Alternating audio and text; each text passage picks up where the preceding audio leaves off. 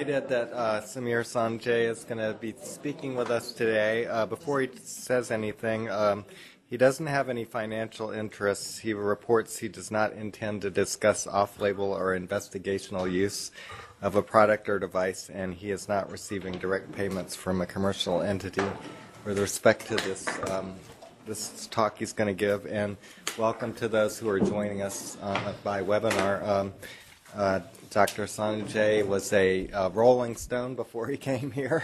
he had quite an illustrious uh, training, um, starting with a, um, a, um, a, Bachelor of Science in Math at Chicago, and then a Master's in Statistics in Columbia, and PhD in Demography. Um, he's been assistant professor uh, in TDI and the Cancer Center um, since 2010, and has some really uh, wonderful uh, analyses that he's done. Um, one of which was a, a, really nice paper in Health Affairs earlier this year, uh, looking at um, effectiveness of um, cancer uh, management and treatment across different um, the U.S. And, and, Europe. And so um, he's been doing uh, really interesting work on the impact of uh, screening for lung cancer, but uh, now, a foray into breast cancer is his domain. So, thank you for speaking with us.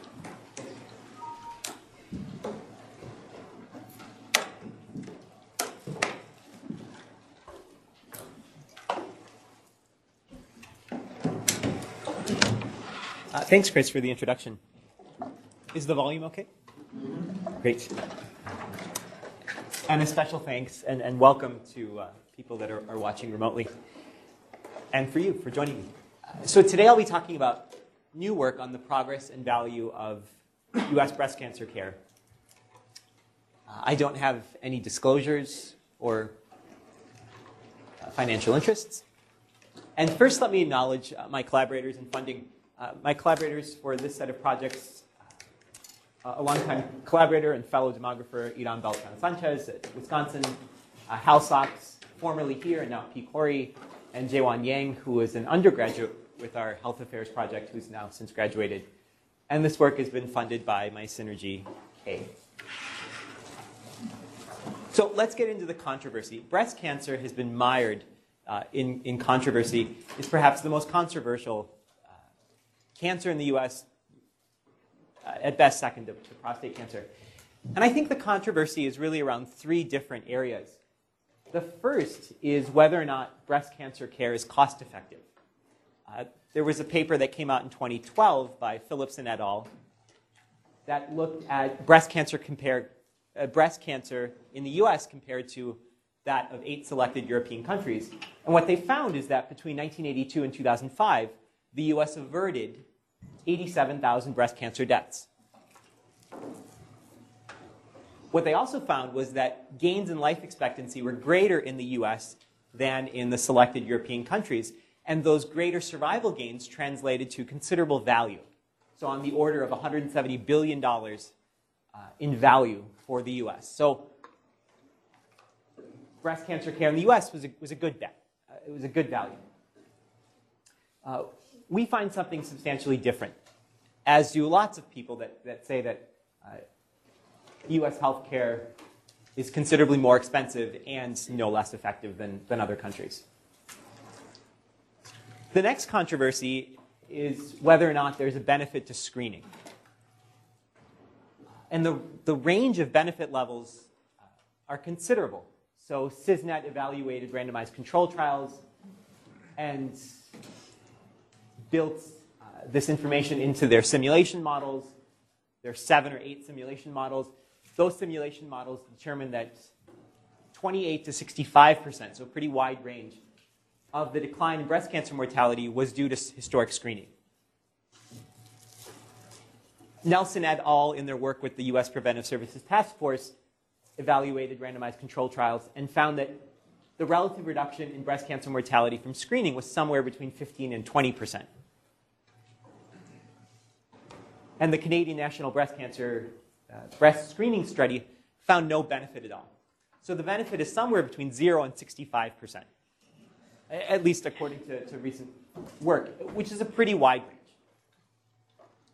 And the third controversy has to do with who really has the authority the scientific, the moral, the ethical authority over breast cancer? Is it the public and their doctors, or does authority lie in scientists? And this authority uh, is perpetuated through the cycle of fear and the cycle of control. So, fear. One in eight women will be diagnosed with breast cancer in their lifetime. I'm not a woman, but if I was, I wouldn't want to be one of those eight. Control. Screening can save lives. I can control, I don't have to be one of those eight women.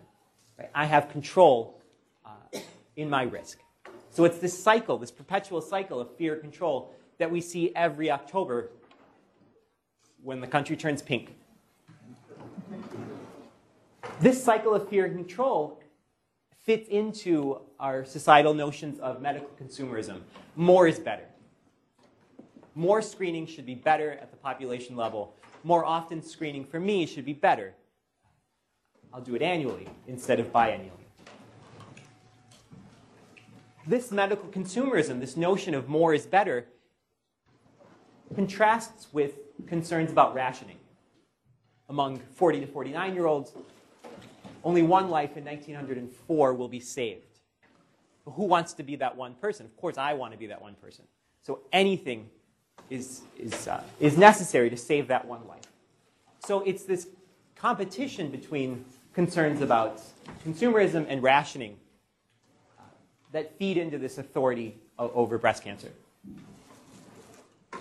So, where did this modern controversy come from? I think it's important for just spend a few minutes to talk about uh, where it started. And we need to start at the end of the 19th century. So, uh, this is the age of pestilence. Louis Pasteur developed germ theory. Scientists began to understand germ theory's relation to infectious diseases and witnessed widespread progress against infectious diseases like cholera. And at the same time that there was progress against cholera, there was no progress against breast cancer, or, or cancer in general. Because cancer was thought of as a constitutional disease, that it was uh, present throughout the body. And so you had advertisements like this. This is advertising a sanitarium in Chatham, New York. Cancer and tumor are cured, no pain, no knife, for just $10 in 1880. Uh, Dr. Mason would send you treatment either at home or at a sanitarium. And there's a testimonial from, from Mrs. Adams. She's cured. $10 in the 1880s is about $240 now, so it's still a good bet, although it never worked. Uh, because we thought cancer was, was a constitutional disease, surgical treatment wasn't an option. that changed uh, with Stephen Paget's uh, so-called soy, soil and soil, seed and soil theory, uh, that the seed, uh, a, a cancer tumor, with the right interaction with the soil, the right organ, uh, started off as a small localized tumor and then subsequently metastasized. So this scientific progress gave way to the idea that surgical treatment might be an option if the surgery catches the tumor early. Uh, that, that surgery became a viable option with the development of radical, radical mastectomy. Uh, William Halsted at Johns Hopkins developed his technique of radical mastectomy, whereby the, uh, the cancerous breast was removed as well as lymph nodes in the armpits and musculature in the, in the chest. So that started the public health campaign whereby if cancer was detected early, surgery will cure it. So you saw posters like, like this uh, early diagnosis, early treatment will save many lives. Now, it turns out that uh, Halsted looked at his patients. His patients continued to die. They just died of metastatic disease. but this idea of early detection caught on. So uh, there was a lot of frustration over the stagnation of breast cancer mortality. The thought was that surgery would cure, but it didn't. So here is breast cancer mortality from 1930 all the way, actually just to 1995, in which you see that it's largely stagnant. Question? Yeah? So, I mean, Halsted's, the survival of Halsted's patients that he did surgery on, about half of them were long-term survivors free of breast cancer. You just told us that all the people died anyway of metastatic disease, and that's not true. Uh, I, so if I said all, I didn't mean all. Okay. What I've read is that cured at least half of them. you know, so I, I think it's about half of them were survive, long-term survivors after doing surgery. So Okay. he was able to cure half the people. Right. So uh, this is an important point of, of you know, what is curing and this dogmatic uh, belief that, uh, that surgery will cure. The, the population level evidence suggests that to the extent that there was surgery, surgery wasn't declining, uh, decreasing the population level mortality rate. Well, you don't have in there, like, you know, you don't have 1880, you know, in 1890, where the mortality, and then Show and Halsted started operating in the 1895 regime. I mean, it just starts at 1930. But I think if you'll, you can look at the patients who had, patients who had surgery, you're going to have, you know, a higher cure rate at that time. Yeah. And let's save this point to the current because uh, it turns out that surgical treatment is one of the reasons why the US is making progress now, which we'll find out. So uh, we're fast forwarding to the early 1970s. Mammography became available and really was the first time in which breast cancer and screening was discussed publicly. Uh, this is. uh, who would this be? This would. Uh, Betty this is Betty Ford, and this is Happy Rockefeller, First Lady, Second Lady. Uh, both had mastectomies in the, the mid 70s. And so this was the first time that, that screening and, and breast cancer was really talked about in the public sphere. And now, fast forward to the present day, October, uh, you see a lot of these, these posters. And what this does is it, it perpetuates the cycle of, of fear. One in eight women will be diagnosed with breast cancer in their lifetime, and control. We can do something about it. These kinds of posters are actually here. Uh, know your lemons, sit down and feel around. You may not be able to see this. It only takes a minute to check for bad seed. Seed and soil hypothesis. And uh, perhaps the, the best champion of breast cancer screening was former Texas Senator Kay Bailey Hutchinson, who, in response to uh, changes in screening guidelines at a Senate hearing, wrote, or said rather, everyone in this room, which was the, uh, the hearing, knows that, we, that by early detection we have saved lives. So it's an assumption. And then seven years later, she writes about the decision to change from age 40 to age 50. One life out of 1900 to be saved, but the choice is not going to be yours, it is going to be someone else that has never met you, that doesn't know your family history. So, who's taking away control? The government, scientists are taking away control. So, it's this perpetual cycle of, of fear and control. So, that's how we got from the late 19th century to the current controversy. So, given the current controversy, I want to talk about two studies. The first is a published study in Health Affairs, and the second uh, is, this, uh, is, is looking at why there's progress. So, the first study is looking at whether or not there's progress in the value of breast cancer. And so, what you see here uh, on the horizontal axis is time, and on the vertical axis is, is the mortality rate. And so, that's a snapshot of, of that wider 1930 to uh, 2010 period. And uh, from 1975 to about 1990, breast cancer mortality rates were about stagnant, about at the level of 65 deaths per 100,000. And then after 1990, breast cancer mortality rates subsequently declined, almost linearly. And so between its high point and its low point, breast cancer mortality declined 24 deaths per 100,000, which is about a 35% reduction. So, is this reduction cost effective? That's what I'm going to look at next. So, the question was answered in a recent paper in Health Affairs entitled uh, New Analysis Reexamines the Value of U.S. Cancer Care in the U.S. compared to Western Europe that we published. So, we looked at 12 leading cancers, including breast, prostate, colon, and lung. And we compared the U.S. to all of Western Europe, 22 or so countries. We looked at 1982 to 2010, and we looked at the ratio of deaths uh, averted to quality adjusted life years gained. And that allowed us to calculate the ratio uh, of these two, so the incremental cost of, of cancer care.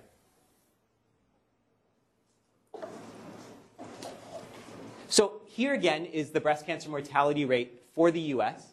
It started around 65, it remained relatively stagnant until about 1990, and then subsequently declined to about 45 deaths. Now, how does that compare to Western Europe? So we looked at uh, national cancer data from the World Health Organization.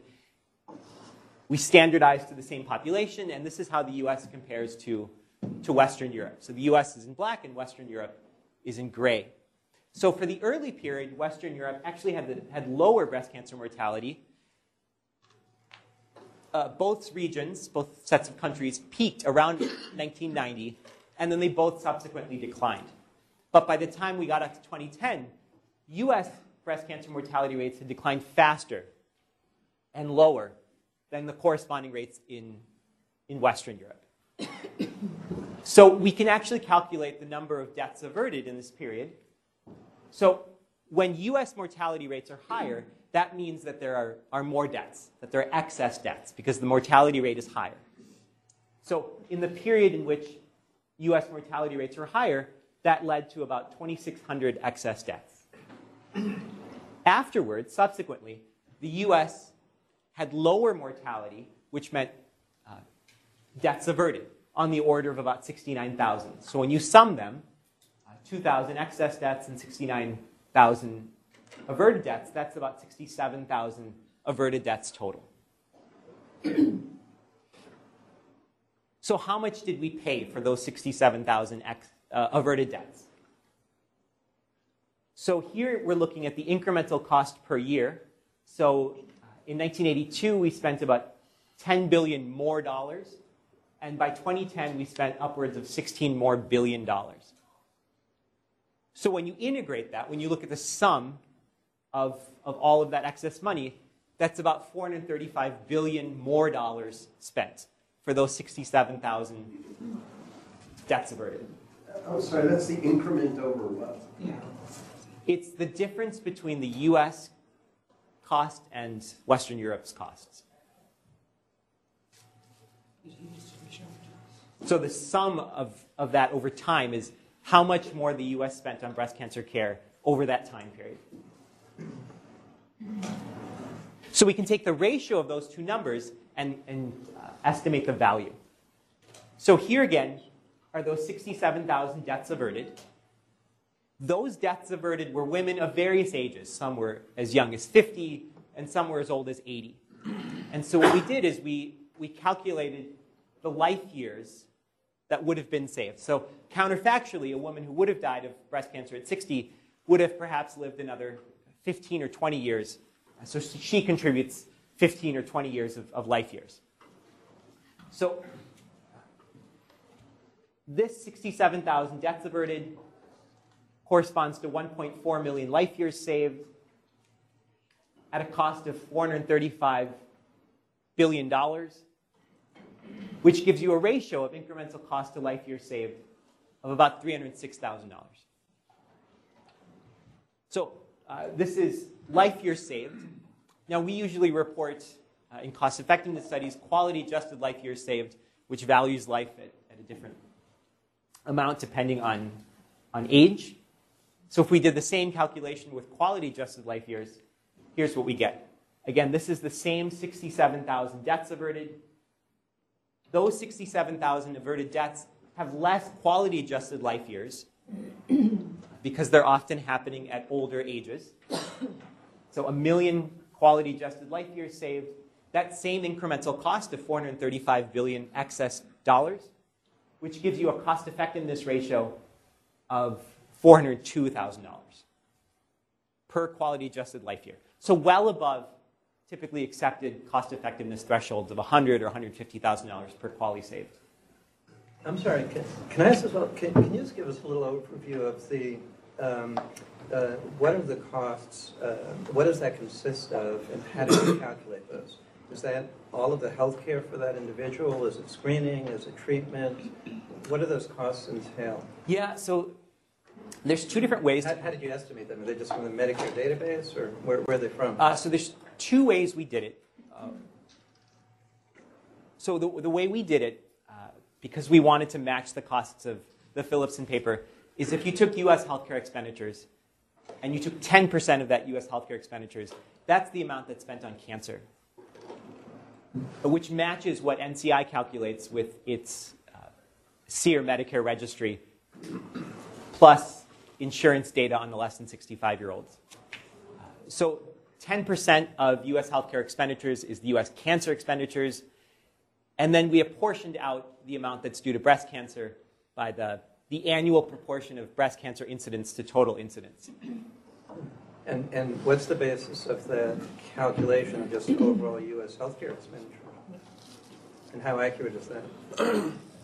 How accurate is the calculation of US healthcare expenditure? Yeah, yeah. And what's the, where does that come from? Where's that? Uh, it comes from the, the source is the Organization for Economic Cooperation and Development. Uh, it's as valid as, as other macro government economic statistics. So I would, it's as valid as we have. I think what Peter's getting at probably is just that the, that the, uh, sort of the payments or, are just higher in the United States for these things. Like, people in Western Europe are getting the same treatment for their breast cancer. It isn't like they're, you know, somehow, um, that, that we're doing a whole bunch of new things or different things to the patients in the United States compared to the patients in Europe, I don't think, that's driving. It's just that, it's just that all of healthcare in the US is more expensive. Right. So why? So So like doctors get paid more, you know, the drug companies get paid more for the meds and, Right. you know, it's the whole deal. So, so I guess if you, I don't know what your point is trying to be at the end of this, but it isn't like we're, we're doing like more intensive care of people for breast cancer than they are in Europe. They're all getting surgery, they're getting chemotherapy, they're getting radiation therapy, just like they are here. It's just that everything costs more in the United States. Yes, I would say it's a, it's a, a fair conclusion of why. It's not that there's no progress in the US. That's, there is progress, but that progress is about equal. So, why is there equal progress transnationally? And that's because all sets of countries are sharing in advancements in breast cancer treatment. Mm-hmm. And those treatments, those chemotherapies, agents are more expensive in the US. But then following up on Rick's question, what he's driving at, I think, is that then it's not the money that's driving the difference in mortality.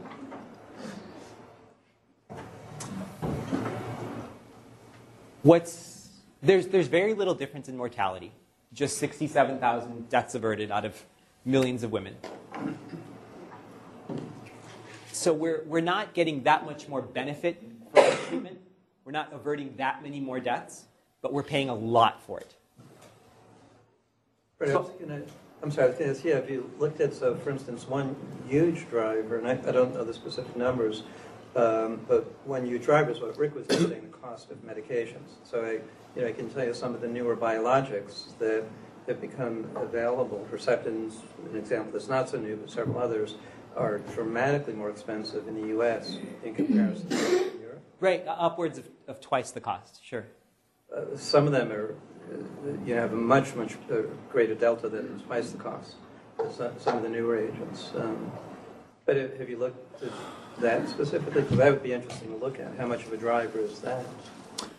But Uh, we haven't quantified how much of the difference in cost was due is due to differences in types of treatment, surgery versus chemotherapy versus radiation.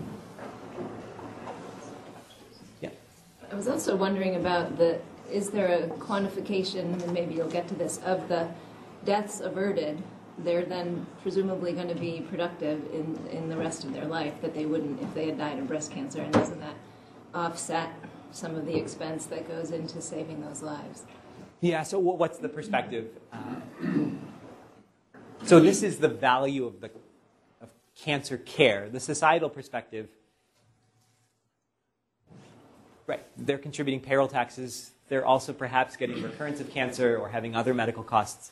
So it's a big open question of, Yeah. of uh, what happens subsequently, counterfactually, if the person hadn't died if she hadn't died of breast cancer, what would her economic life look like? So sort of just to clarify, because I, I think where we're going here is a discussion of what it costs. Um, Did you say that you took the US healthcare costs and figured out how much of that is for cancer, and then you said breast cancer represents ten percent of US cancer, so ten percent of the cost can be attributed to breast cancer? Is that the way? Right. No. So I think that. Well, it's not actually 10%, but it, that's the, the process. Okay, but isn't that, um, that sort of assumes that every case of cancer costs roughly the same to treat? Which is not true. There's, of course, a, a wide distribution. Uh, on average, uh, at a national level, if you took US healthcare expenditures and took 10% of that, and then apportioned out the representative amount of breast cancer based on the incident costs, you match, you would match very closely what NCI calculates per patient. They have patient level data, uh, and, and you would match that because some patients are, are very inexpensive and some patients have a successful surgery, they have successful surveillance, they may get cancer later. So the cost-wise, they're, they're very costly. So uh, you can look at it either way from a macro level, where you look at U.S. healthcare expenditure, or from a micro level, and you get about the same answer. But do those, the way you calculate, uh, you said a couple of different things, and I'm not sure that I follow them. Is the cost of it, in, in the kind of analysis that you chose to do, is the cost of a breast cancer patient the same as the cost of a leukemic? No. So somehow you've adjusted the number to reflect care for breast cancer. The cost is proportional to, the cost of, of breast cancer is proportional to breast cancer's share of all cancers. Right, That's what I thought you said, and and I'm saying that that seems to me problematic because the cost of all cancers isn't similar. Oh, so there, there's two things going on. There's at the population level how much that cancer costs, which is proportional to its share, and at the individual level, the cost varies a lot based on the kinds of treatments and how long that person lives. Those two approaches give you about the same answer for the national cost of cancer. Okay, we can talk about it. So, how does this $402,000 per quality adjusted life year compare to the other cancers that we studied? So, in other words, what's the comparative value of breast cancer care? So, on the x axis, you're seeing the ratio of incremental cost in thousands of dollars per quality adjusted life year saved. So, uh, here's breast cancer at about $400,000 per quality adjusted life year saved. The only other cancer that has a much higher ratio is prostate cancer, upwards of about $2 million per quality adjusted life year saved. In other words, we're spending a lot of money on prostate cancer care and getting very little gain in quality adjusted life years because there are very few deaths averted. So many cancers had at least a positive ratio, which means that there's some, uh, some potential benefit uh, to costs and, and qualities. And then there are other cancers, notably lung cancer, which actually had a slightly negative ratio. So what that means is that despite spending billions and billions of dollars more in lung cancer care, the US experienced excess lung cancer deaths. So I'm going to show you details of, of the three uh, cancers that I'll, I'll show you details of lung, of prostate, and of colon. And then there are other cancers which, despite spending, again, lots and lots and lots more money, we're seeing very little benefit in terms of reductions in mortality. Many more excess cervical deaths than, than Western Europe. So let's focus in on, on prostate cancer. That had a ratio of about $2 million per quality adjusted life year. Why? Well, the first reason is that it was a lot more expensive. So between uh, 1982 and 2010, the U.S. spent about 435 billion more dollars in prostate cancer care. And uh, it wasn't linear. It peaked in certain years and then dropped down. And then here's what happened with lives saved. So from 1982 to about 1997, the US lost lives compared to Western Europe because its mortality rate was higher. So it experienced about 12,000 excess deaths. After about 1997, US prostate cancer mortality rates declined faster than those of Western Europe, leading to about 72,000 deaths averted. So when you take the sum of those, you get about 60,000 deaths averted. So if you took the ratio of its equivalent quality adjusted life years saved to that cost, you get the $2 million. So the key point here is that it's not that the US isn't making progress against prostate cancer. It is. Right? These more, this, black, this black line is decreasing. And it's decreasing faster in Europe uh, after 1997. So it's not that the US isn't making progress in prostate cancer, it's that the US is making equal progress as Western Europe. Both sets of mortality rates are declining at about the same pace. And yet we're spending a lot more money, which is why the, the cost effectiveness ratio is so high. Here's colon cancer. Over that same time period, the US spent about 326 billion more dollars in colon cancer care. Now, here's something different. The US has always had, in this time period, a lower mortality rate, and that mortality rate is declining a little bit steeper than that of Western Europe. So, throughout the entire time period, the US has averted colon cancer deaths on the order of 264,000 colon cancer deaths. So, when you divide the equivalent uh, costs to the quality adjusted life years saved, you get $110,000. So, much more cost effective than breast and uh, than prostate. And finally, here's lung. Lung surprised us because the ratio was negative, and we didn't expect it to be negative. So, this didn't surprise us. Like all other cancers, the US spends a lot more than Western Europe $406 billion more for lung cancer care. But the US has always had higher lung cancer mortality rates than Western Europe. If the US has always had higher lung cancer mortality rates, that means the US has always experienced excess deaths, about 1.1 million excess deaths. If we hadn't spent that much more money, uh, is there any way to estimate how much higher our compared to the deaths would be year? Yeah, uh, In other words, would it be on the other side of the, uh, for the, some of these other cancers? yeah, it's, uh, I suppose, another way to look at it. Uh, it without spending that excess money, Like for breast and prostate? well, without spending that excess money, this is the rate that you would get, the Western Europe rate, approximately. I mean, presumably, if we hadn't spent that money, we may, we could have had many more deaths, maybe exceeding uh, the European numbers for prostate and breast. This one's a little hard to explain, but is there any way to estimate that? Is that a a reasonable conclusion? It's an interesting question. And I think it would be a, it's a, it's a complicated analysis. Uh, it's counterfactual. So in the absence of spending that money on lung cancer, what would have happened?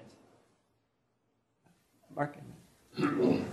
Doesn't this point out some logical challenge to the kind of now? I mean, this is a pretty harsh question, but the, I- don't know if I understand Craig's question, but the implication that, oh gee, if we didn't spend that money, we wouldn't have all these excess deaths, strikes me as unlikely. I mean, I don't think that money is leading to so much bad surgery and so much bad treatment that therefore all these people wouldn't have died have now died from the investment of all this money.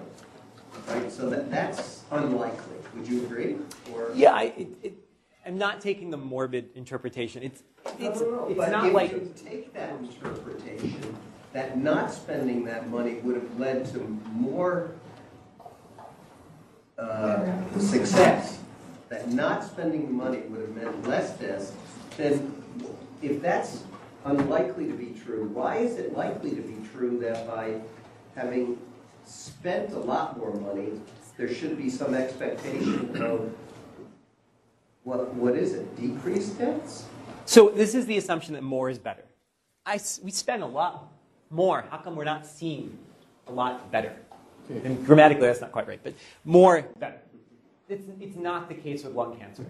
More, not better. Uh, so it, it's, it's, a, it's a prime example of, of this counter logic. Yeah. No, I think, I think the, um, maybe one of the problems with the analysis, okay, has to do with um, whether they're actually getting more treatment. Okay, so you're saying they're spending more money, but it's as if you have, say, a Mercedes Benz and you buy it in London or you buy it in the United States, maybe it's a lot more expensive here. You're still getting the same car, okay? And I think that's the problem, I think, or maybe potentially a problem with, with your analysis, is that we're spending more money, but unless you can tell me that we're also giving a lot more treatment, okay, then we're not really doing more for patients than they are in Western Europe. We're just spending more money because things are more expensive here. So I think you're kind of saying that, oh, well, we're doing a whole lot more for lung cancer or for breast, but well, what is it that we're doing more of? Are we doing more operations? Are they getting more radiation therapy? Are they getting more chemotherapy? I don't think so. I think they're getting the same treatment, and it just costs more here. So, more than 50% of US lung cancer patients are diagnosed stage four. It's less than 40% in England. So, it might be that British lung cancer patients are getting more treatment because more is available to them. But unless you can tell me, like, you know, again, unless you can tell me that the people are getting more treatment here, and that's why it's more expensive, you know, or, or that's, that's why it's more expensive. If we're getting the same treatment, it's not like we're spending more and would expect them to get better. Yeah. Okay? I So- mean, it's just as so more this is expensive. the- I think the the- car analogy works, kind of, so that, you know, again, if the car is just more expensive in the U.S., I'm not expecting to go any faster or to do anything else better. It's just that cars cost more in America. There's two ways to have excess costs. The first is we're doing more. The second is we're doing the same, but that stuff costs more. Right. And, and we're seeing both of those here. And it, it sounds like you're saying it would be nice to. Well, to how do you know how two. much of the 400 billion is, is, is each? Right, that's, that's the issue. Yeah. Well, can you tell us that? Because I don't think we're doing that much more than, I don't think we're doing a whole lot more in the Well, United by States the- compared to Europe. By the stage differences, we're actually doing less on average. Mm-hmm. Because there's, there's less you can do for stage four than for stage two. So we're, we're seeing costly progress in cancer care and in US breast cancer care. And we've talked a lot about this. Let me just hit some of the high points. We're seeing a transnational pattern in mortality decline. That's likely the result of treatment, not screening. So in the US and Europe, there's been widely adopted advancements in treatment. Uh, tamoxifen, breast conserving surgery with, with adjuvant radiation. Uh, it's likely not, this, this common transnational pattern of breast cancer mortality decline is likely not due to screening for two reasons. One, screening didn't precede the decline in mortality. So for screening to be at least beneficial, screening ought to have preceded the decline in mortality, and it didn't. The second is cross-nationally, countries with greater screening didn't see faster declines in mortality. So neither of those conditions are met. So we don't think this transnational pattern in mortality decline was due to screening. So, um, let me ask, why do you say, because a lot of experts in the breast cancer community would agree, disagree a bit with those statements, but why do you say screening did not uh, precede the decline in mortality? Because uh, there's a big push in inc- incremental uh, increase in screening in the 80s, and given that, in fact, the data you showed us are very consistent with screening being part of the decrease mortality. Because if you have a big, you know, in, increase in screening use in, in the decade of the 80s, that would make sense. You would start to see a mortality impact in the 90s. Yeah, uh, let, us hold on to that point. I can, I can show you visually where we think screening started picking up its impact on mortality. Uh, so, why do we think the US has higher cost of breast cancer uh, than in Europe? There's more imaging done.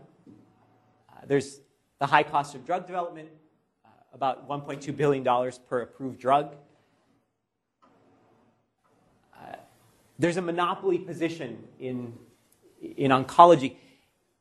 If there are two drugs, it's not that the use of drug A precludes the use of drug B.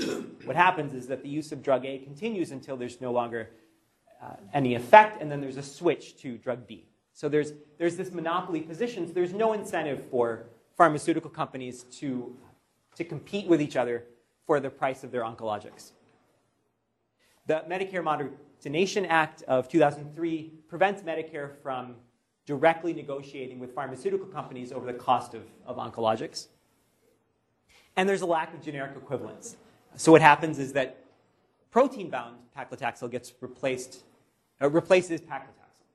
So paclitaxel goes away, and it's, it's just simply replaced by, by the brand name after the patent expires. So let me get to the second question of why there is progress, why we think that there is progress in cancer and what's contributing to it. So there's many ways to think about the costs. Let's, let's all, I think we can all agree that US cancer is more expensive. Uh, and yet there's progress. So here we're looking at life expectancy. So from 1975 to 2002, life expectancy increased of a 40 year old diagnosed with breast cancer from 18 years to upwards of 30 years. So that's a 12.7 year gain in life expectancy, or about a 41% gain in life expectancy. Now, is this life expectancy real or is it artificial, this gain? Is the gain real or artificial? And if it's real, what's driving it? Is it screening or is it treatment? So, uh, the question we're going to answer in this new work is what contributes to these gains? Uh, so, what are the potential harms and benefits of early detect- of detection well, the, the clear benefit of, of detection is, is early detection. That's, the, that's what we think detection ought to do. But of course, there are either many spurious effects or harms of detection. There's the false negatives, the misdiagnoses, uh, a spurious increase in survival due to length time or overdiagnosis bias, excess radiation. Same question with treatment. What are the potential benefits with treatment? what we hope in treatment, surgical treatment, chemotherapy, and radiation, is that it improves and extends survival. But it, always, it doesn't necessarily do that. Uh, there are many well documented harms of treatment. There's complications from, from invasive procedures, there's overtreatment, there's toxicity from, from chemotherapy and radiation therapy, reductions in quality of life, increased risk of competing mortality with with breast cancer treatment. So, what will each factor do to uh, these, these three areas that we're looking at? Earlier detection will shift the stage of diagnosis earlier. We're not looking at the stage of diagnosis, we're going to look at the size of the tumor uh, as an unbiased proxy of stage so we get away from um, the subjectivity of, of staging. So, Early detection would shift the, the size distribution to the left. Improvements in cancer treatment would lower cancer mortality rates, but not, do nothing to the size distribution or other cause mortality rates. And then improvements in the treatment of other diseases would do nothing to the size distribution or the cancer mortality rate, but lower the other cause mortality rate. So the data we're going to use are what's called incidence-based mortality rates from SEER. So we're going to look at data of about 700,000 women diagnosed with, with breast cancer. We'll focus on their tumor size at diagnosis, the time of their death, and their cause of their death. And conservatively, we're assuming uh, a 10% level of overdiagnosis among the smallest tumors, those that are less than three centimeters. And we're going to take those overdiagnosed and length time biased tumors out of the mortality rate. We're going to take them out of the numerator. They're not going to count as a death. And we're going to take them out of the denominator. They're not going to be part of, of the exposure. So I'll just go over one example in the interest of time. Here's a woman who was diagnosed with a one to two centimeter tumor at time t. She lived all 10 years, and then, according to her death certificate, she died of breast cancer 12 years later. In our analysis, she doesn't count as a breast cancer death because her death occurred after 10 years. So we have this 10 year incidence based window as a way to account and mitigate for, uh, for length time bias. And then she, uh, she only contributes exposure, uh, 10 years of, of exposure. So, uh, briefly, without any equations, let me show you the math behind this. Let's consider two time points. And here you're looking at the distribution by size. So most tumors are less than one centimeter. The next highest size is one to twos, and then a few of them are the two plus tumors. So nothing changed with, with size. Now let's look at changes in size specific mortality rates. There was a decline in the smallest tumors uh, for one centimeter, for one to two, and for even two plus with cancer, but nothing changed with all cause mortality. So then we can calculate size specific life expectancies, which is just a function of mortality rates. So life expectancy for the one centimeters increased between time one and time two because mortality decreased. Right? When life expectancy increases, that means mortality decreased.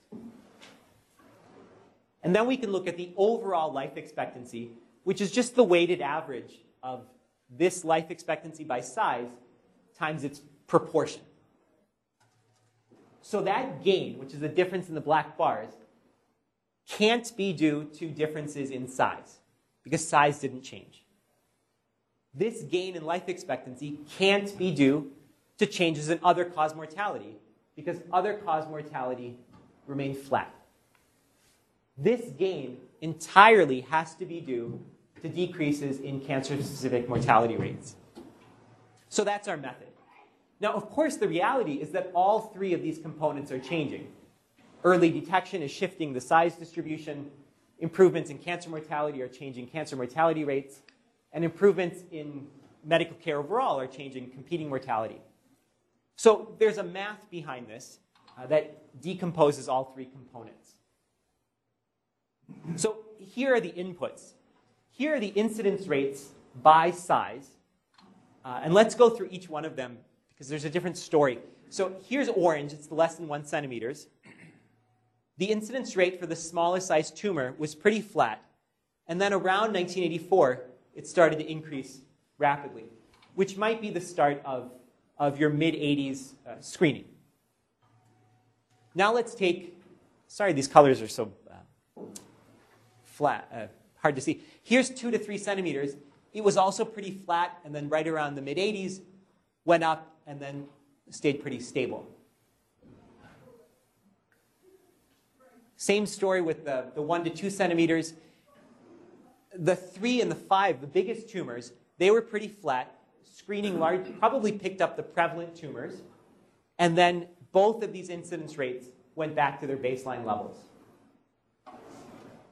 So instead of looking at incidence rates, I'm looking at the share of each size in that given year. So the share of one centimeter tumors grew. And it grew because one centimeter tumors increased in incidence more than the incidence of, of bigger sized tumors. So the share of one centimeters increased, the share of one to twos increased, and the share of the biggest tumors, the three to fives and the five pluses, decreased. And they decreased because while the smaller tumors were increasing, these bigger tumors were flat. So they had less share of a bigger pie.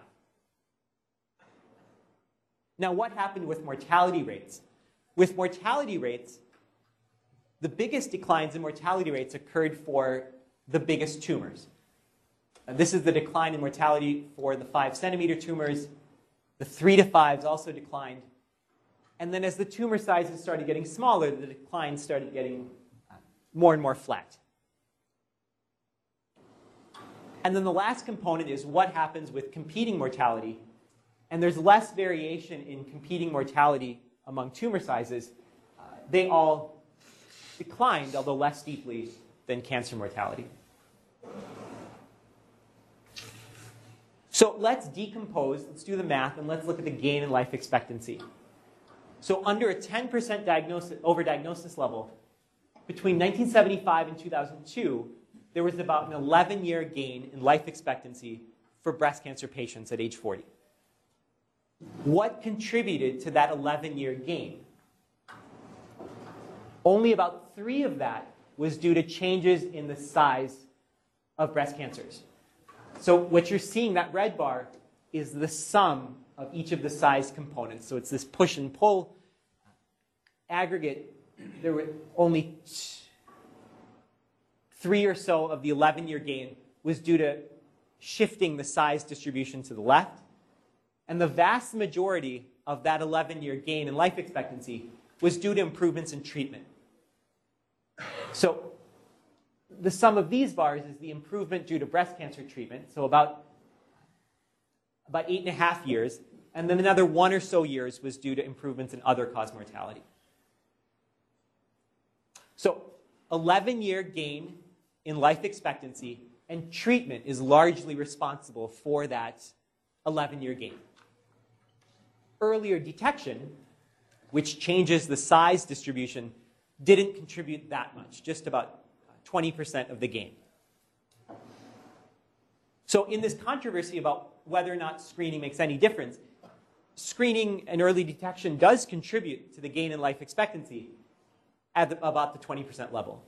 So, no, it's an interesting, interesting analysis, although um, I'm not sure I totally agree with your conclusion about screening. And the problem, one of the issues, I think, with these sorts of studies is that there's no granularity to the data, right? So you're making some broad assumptions about modeling and assuming screening doesn't help, when in fact, that, you know, there's a substantial possibility that, for instance, the if you look at the median size of the cancer pre and post screening, it may have gone from you know, one centimeter to eight millimeters, something like that. I'm sort of making numbers up, but what I'm making the point is you, you haven't eliminated the possibility that even in a less than one centimeter, the median size distribution of detected cancers could very well be substantially less now than it was prior to screening. So, um, and I think this is part of why a lot of experts think, you know, there's a combination of both screening and treatment that has led to the improvement in, in overall Right. And so what this work does is it quantifies each one of those contributions.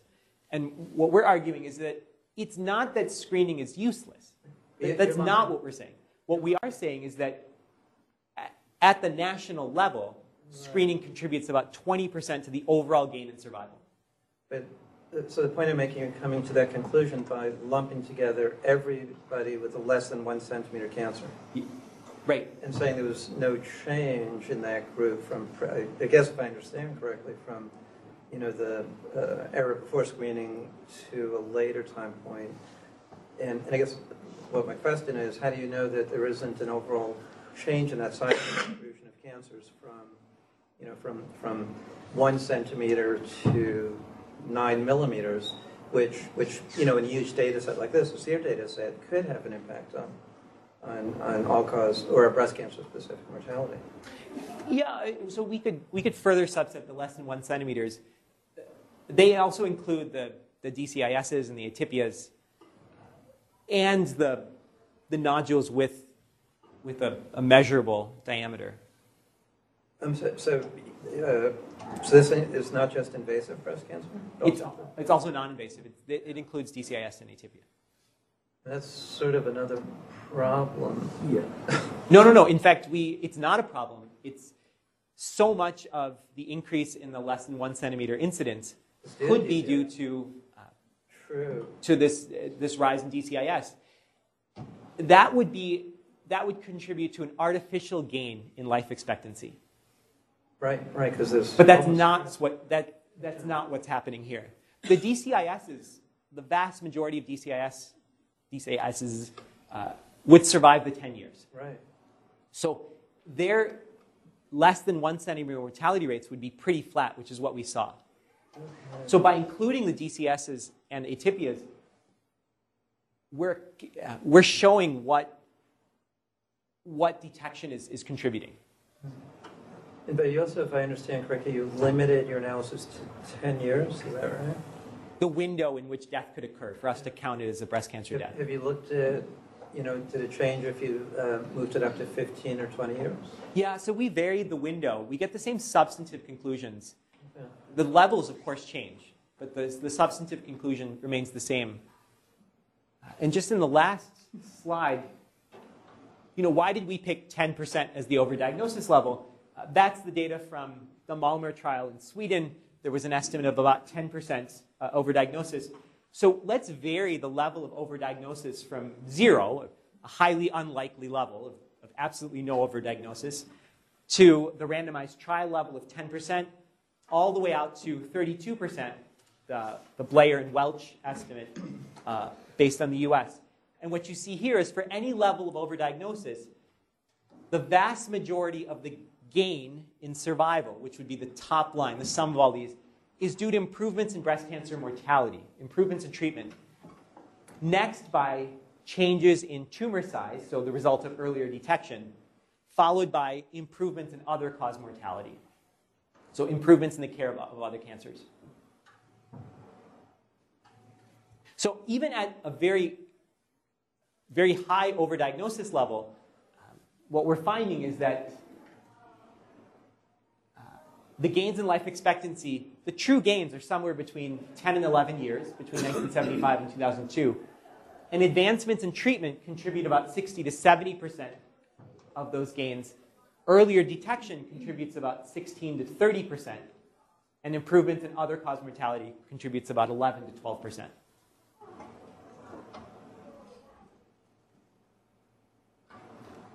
Uh, so, why does this work matter beyond just a historical look? The vast majority of historical, recent historical improvements in breast cancer mortality and survival have been due to treatment, and treatment's expensive. So it's likely that future progress will continue to be expensive. And US breast cancer care is even more expensive than similar levels of, of high quality care in Europe. So, what can be done about it? Instead of a fee for service model and no negotiation, it could be that uh, oncology pricing is done through value based reimbursement and pricing. Over time, there might be a cultural shift in this control of, of, of messaging that perhaps less is better. The, uh, the generic oncology drug could be perhaps just as good as, as the new brand name. And changing the FDA approval process once the FDA approves an oncologic in the US, it's therefore covered by Medicare. That's not the same case in much of Europe. In France, only about 40 or 50% of the same number of drugs that, was, that were approved in the, FDA, in the US by the FDA were, were also approved uh, in France. So, just ending with this again to, to show you that varying the level of, of overdiagnosis, you still get substantial gains in life expectancy, and those gains are primarily due to advancements in treatment. Other questions? Chris? So um, I think for breast and colon, you know, your comparative studies between Europe and the U.S. Um, seem reasonable because the incidence rates are fairly similar, but for lung cancer, it should be different, uh, if the incidence rates are different, won't that also influence uh, overall effective- cost effectiveness? I'm not sure that you allow for that. Yeah, so the, the incidence rates are different and the smoking rates are also different. European smoking rates were higher and continue to be higher than US smoking rates. So, why are lung cancer mortality rates higher in the US? Part of it has to do with, with the stage distribution of lung cancer. The US has a a stage distribution that's more to the right, more to advanced stages than, than in Europe. Uh, it might be that the culture of smoking is different. Uh, yeah, or the, the intensity, the frequency of smoking is different. Yeah, I mean, I was going to ask that question, uh, but more simply, does that worry you about just the data itself? Because I, I noticed that, that the mortality was dramatically lower for lung cancer in Europe. But my naive sense is that the incidence of smoking is still dramatically higher. Well, it really depends, right? Because women in Southern Europe don't smoke as much, so, you know. Yeah. So another way to look at this is the, the pace of decline in US lung cancer mortality rates is much steeper than the pace of decline in Europe, in part because of historic and current reductions in, in male US cigarette smoking. So in the next 25 years, mortality rates could very easily cross over. But those numbers of those mortality uh, curves you showed for several decades were- weren't, if I remember correctly, they were substantially lower for the U.S. Uh, I mean, for For, Europe. for, for Europe, right? Thank, thank you very much. Thank you.